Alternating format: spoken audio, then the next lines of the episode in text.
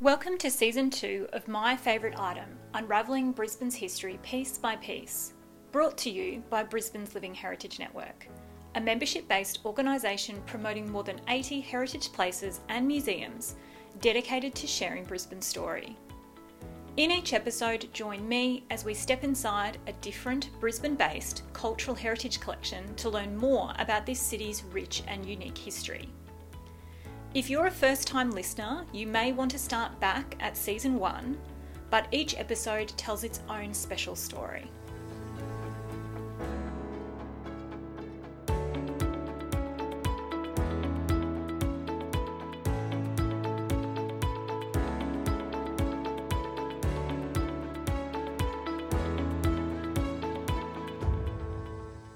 I'd like to welcome John Wright, Managing Director of MacArthur Museum, to the podcast. Hi, John. Oh, hello, Kirsten. Welcome to MacArthur Museum. Many of our listeners may be familiar with the name General Douglas MacArthur, but perhaps not so with the MacArthur Museum itself. We're sitting in the MacArthur Museum today to record the podcast, and I have to say the building itself is really, really impressive. It's immaculate. And also, the building was really, really important during World War II. Can you tell me and our listeners what happened here? Well, first of all, about the building itself. Building itself was one of three headquarters, if you like, for the big mutual provident societies, National Mutual, and the final one of those, which was they started in 1926. But this was the last of them, and it bordered on the Great Depression and it was actually the AMP's headquarters, and they decided to continue building it as a sign of confidence both in the AMP and in Queensland itself. And as the final one of the triumvirate, it was probably the most impressive of the three. And one of the features of it was the fact that it was the first commercial building in Brisbane that had reinforced concrete for the roof and also for the floors. And in 1942, it was decided that the headquarters of the whole Southwest Pacific area, which was commanded by General Douglas MacArthur, was going to move from Melbourne to Brisbane to be closer to where the operations in the Southwest Pacific were going on. At that time, then, the Commonwealth government requisitioned a number of buildings, like school buildings and commercial buildings around Brisbane, and this was one of them. A team that came up from Melbourne decided that this was the ideal fit as far as the overall headquarters. It was large enough to accommodate all but the Army Land Command component of the Southwest Pacific, and also it had the benefit of the reinforced concrete. It was also going to have the benefit of air conditioning, and indeed, when you look at the office that became MacArthur's, it's slotted for air conditioning. Unfortunately for MacArthur, that was one item that was deleted as a result of the Depression, and so he, like the AMP directors, had to open the windows to get fresh air. Can you tell us a little bit about the collection that is in this building? How many items are in the collection and what do you hold? In terms of exact items, I know this may sound strange, but we probably can't tell you exactly. There are three areas that we look at. The first of these is Brisbane at War, and that's about what it was like living in Brisbane. Things like rationing, clothing, uh, food, uh, fuel, all those sort of things. The other was about the what was perceived uh, as the actual threat. So you had air raid warnings and air raid wardens, the restrictions on people when uh, the air raids actually sounded. There was only one false alarm in about August of 42, but uh, other than that, they were pretty lucky. And as a result, our collection is, is based around the, the theme of Brisbane at War, the war in the Southwest Pacific, and a little bit about MacArthur himself and the people who actually occupied this building. I know that when I visited you a couple of weeks ago, we went around to the museum and talked about a few items, and I know from experience that choosing one item is particularly tough, but we did choose one. What item have you selected as your favourite to talk about today? The one I thought was most interesting, and as I'll explain later, has a little bit of a personal side to it as well, is the control yoke, the port control yoke of the Betty bomber that Admiral Yamamoto was in. when he was shot down and killed. Now, the significance of that is that it brings together a whole series different aspects of the war in the Southwest Pacific. As we might discuss further, Yamamoto himself was a crucial figure as far as the Japanese were concerned. Uh, it also talks then of the whole strategy that the Japanese had adopted through the early years of the war. It talks about the activities of the code breakers and the level of, I suppose you would probably call it antipathy between a number of the different branches of the Allied code breaking services. It talks also of the operations of the Coast Watchers because the Coast Watchers were actually used as the, from the Japanese point of view, as the villains in the piece in keeping the Allies informed of Yamamoto's move. I think the other thing about it is that by virtue of the fact that there are only two of these control yokes and the other one's missing, this one has a, a value as being effectively unique at the moment.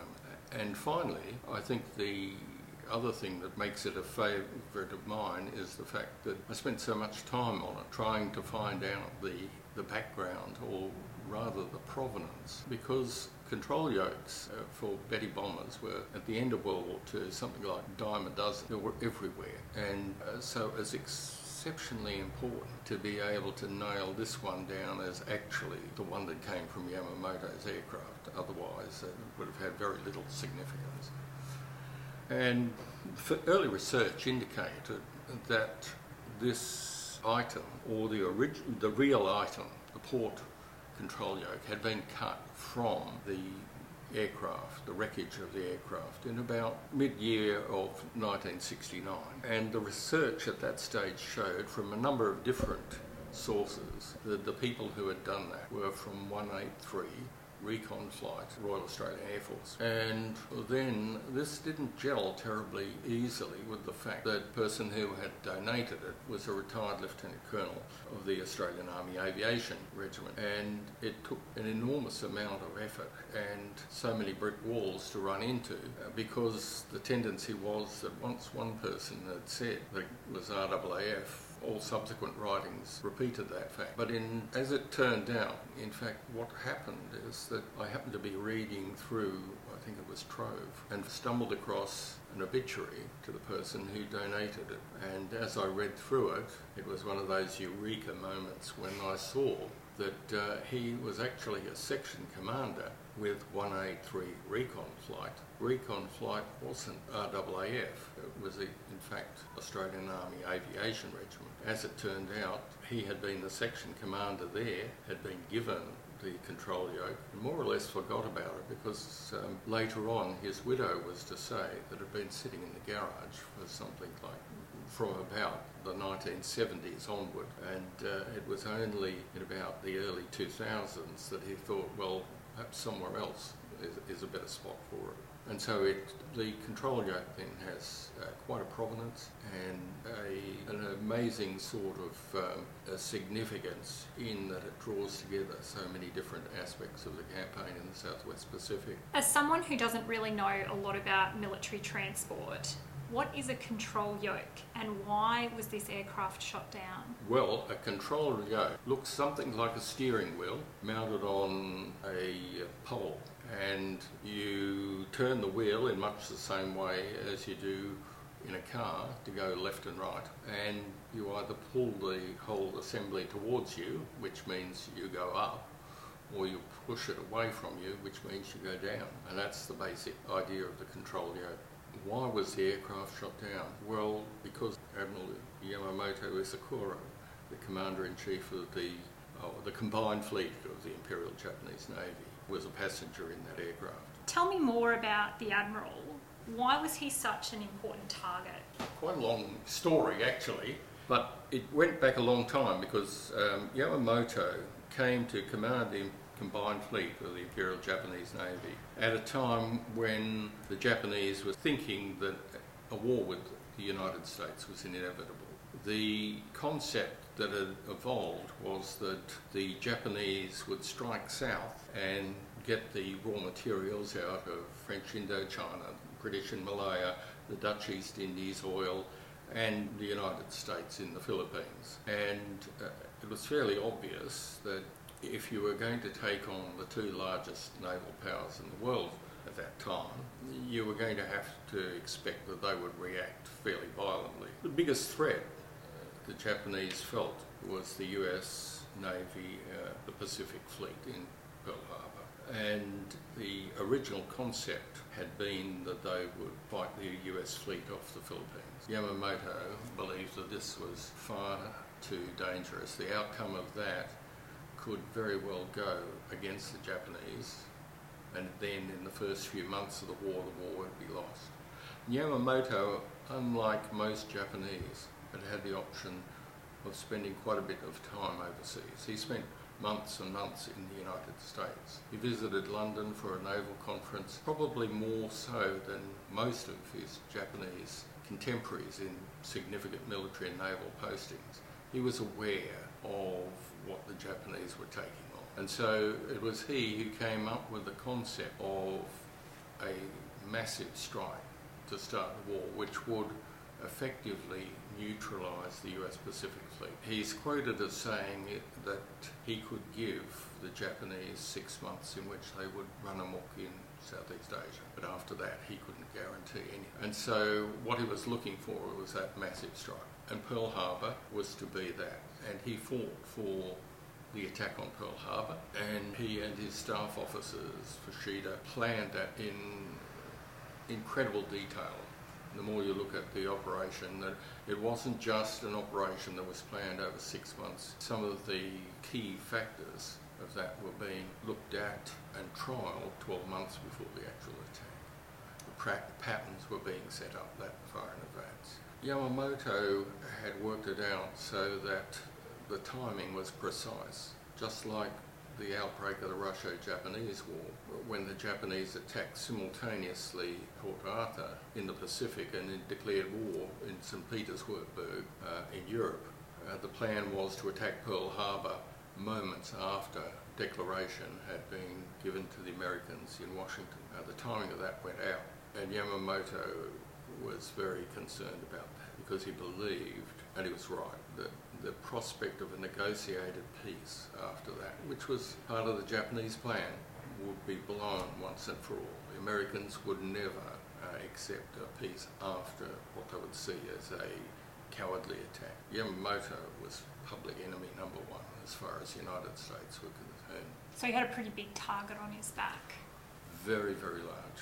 If we go back to the beginning of this story, how did the American military know that the Admiral's plane would be in that precise location, and what role did Brisbane play in that story? This is where the whole thing about the codebreakers come in. And the codebreakers played an enormous part in the war in the Pacific because it wasn't just shooting down, down Yamamoto that they were central to, but warnings about the Coral Sea battle and particularly significant the Battle of Midway were also part of effort. A radio operator, some about, about 15 kilometres outside of Townsville, uh, picked up a signal which was in the Japanese Army code, which had been used for some time, and into which the Allies had made significant inroads in terms of decoding it. And he started to decode it, realised that this was something of importance. It was sent to Brisbane, to the Central Bureau, who also did some work on it then it became apparent that there were other, this signal was, if you like, a crib for another message. And a crib, in code breaking terms, was a message from which you knew an answer that you could compare with another signal that you didn't know the answer to. And this was actually the case because this older army uh, code gave them the opportunity to look into the Japanese Naval Code 25D, which was still in the process of being broken. So FRUMEL, that is the Fleet Radio Unit in Melbourne, which started to break the, this and then sent it to the Fleet Radio Unit in the Pacific, which was based at Pearl Harbor. Subsequently, the role of both the Australian wireless interceptors, uh, Central Bureau and FRUMEL uh, has been erased and credit for it has very largely gone to the Hawaii group, which I suppose desperately needed some good news because they hadn't had much since the outbreak of the war. Um, what did the code actually tell the Allied forces? What it did is it had the itinerary for uh, Admiral Yamamoto. Japanese by this stage had suffered a number of reverses. They'd had Coral Sea, which was sometimes called a draw, but they'd been stopped from doing what they wanted. Midway was a disaster for them. Guadalcanal was little better, and so Yamamoto had conceived this idea of going around to the forward areas and boosting the Japanese morale. And so this signal gave the itinerary that he was to follow. And he was basically he was going to leave from an airport just outside Rabaul. And on this particular occasion, he was going to fly to a small island airbase at uh, Ballale, and it was so small, in fact, the airport took up virtually the entire island. And for years beforehand, it had been deserted. And so the Japanese actually started building an airfield there. Take us through that day, his final day. What happened? Well, essentially, Yamamoto had arrived in Rabaul.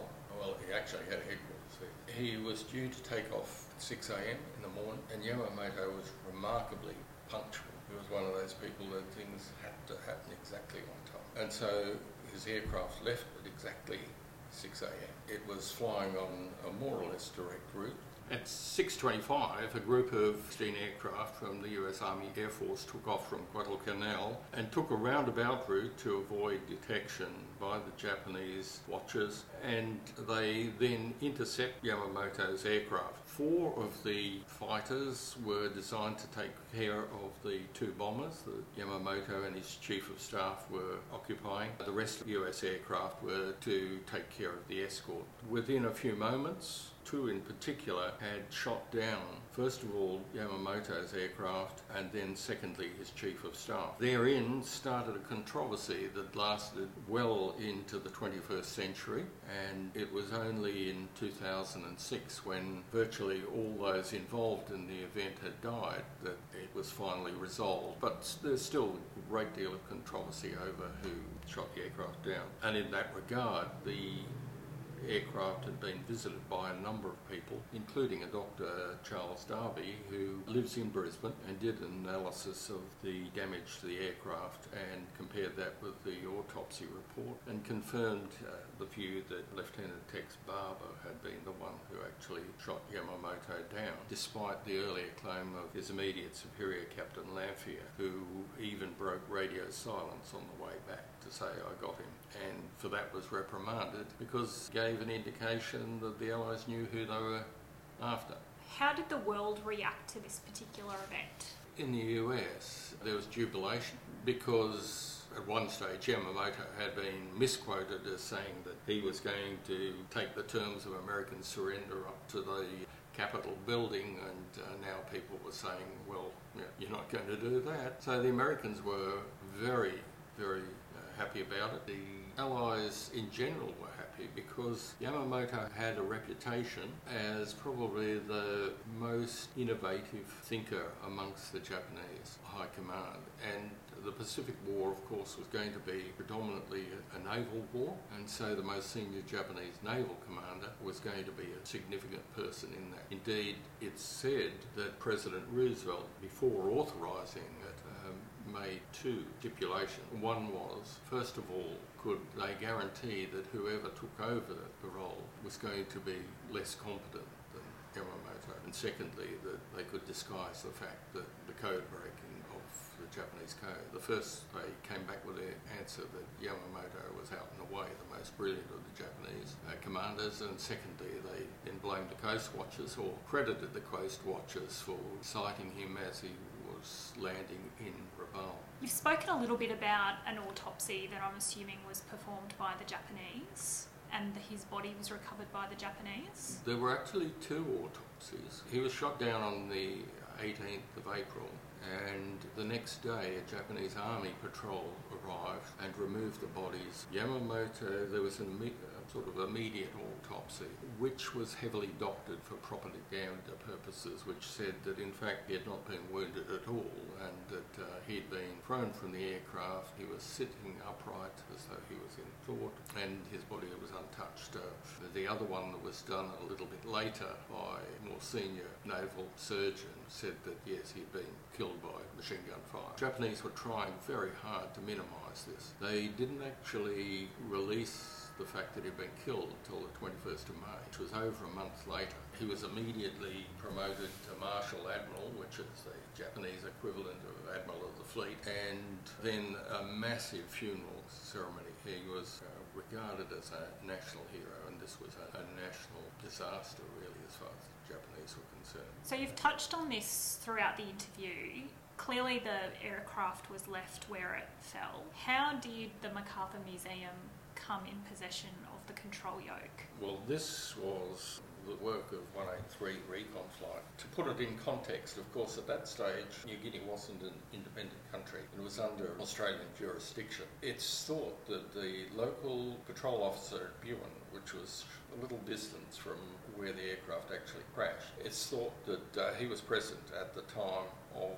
the removal of the yokes. There is a photograph uh, in a book called Rust in Peace, which shows the starboard side, which was cut further up the, post.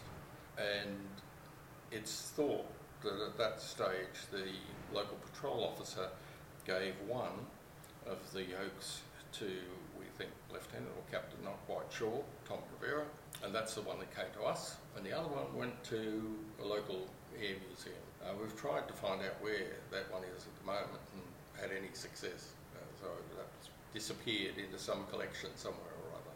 From Tom Kavira kept that uh, control yoke well, in his garage. And he actually became commanding officer of the aviation regiment. I think he was chairman of the, the aviation museum or something. And he decided, in conjunction with his committee, that really the aviation regiment, their only contribution being to chop it out of the aircraft. And so it was better suited somewhere else. And so it came here. Why is it so significant? It's significant virtually entirely because of its association with Yamamoto. There were literally hundreds of these, no, it may even have been thousands of these yokes lying around the Pacific, either on top of the water, under the water, wherever. So the significant feature is about Yamamoto himself and the role that he played. It's probably difficult for us to understand that somebody could have such an influence over the, his entire country and to have become something of a bogeyman, if you like, for the Allied powers in the Pacific. And so it was seen as a major contribution to um, the Allied victory. And even though the war had advanced and there was confidence that the Allies were going to win, it was still early enough in the war for people to realise that it was going to be a long, Thank you for listening to my favourite item, Unravelling Brisbane's History Piece by Piece. We hope you've enjoyed discovering more about John's favourite item, which I add is a significant one, both for our own and world military history. If you want to learn more about Douglas MacArthur's time in Brisbane, Brisbane during World War II, or actually see the control yoke in person, I know that the MacArthur Museum is closed at the moment, just like every museum in Australia. But when you reopen, can you let people know who are listening how they can actually visit the museum? Yes, we're open Tuesdays, Thursdays, and Sundays between 10 a.m. and 3 p.m. Although we take in our last admissions at 2:30. And we might have some teachers actually listening to this program. Do you have an education program that students can access? Yes, we do.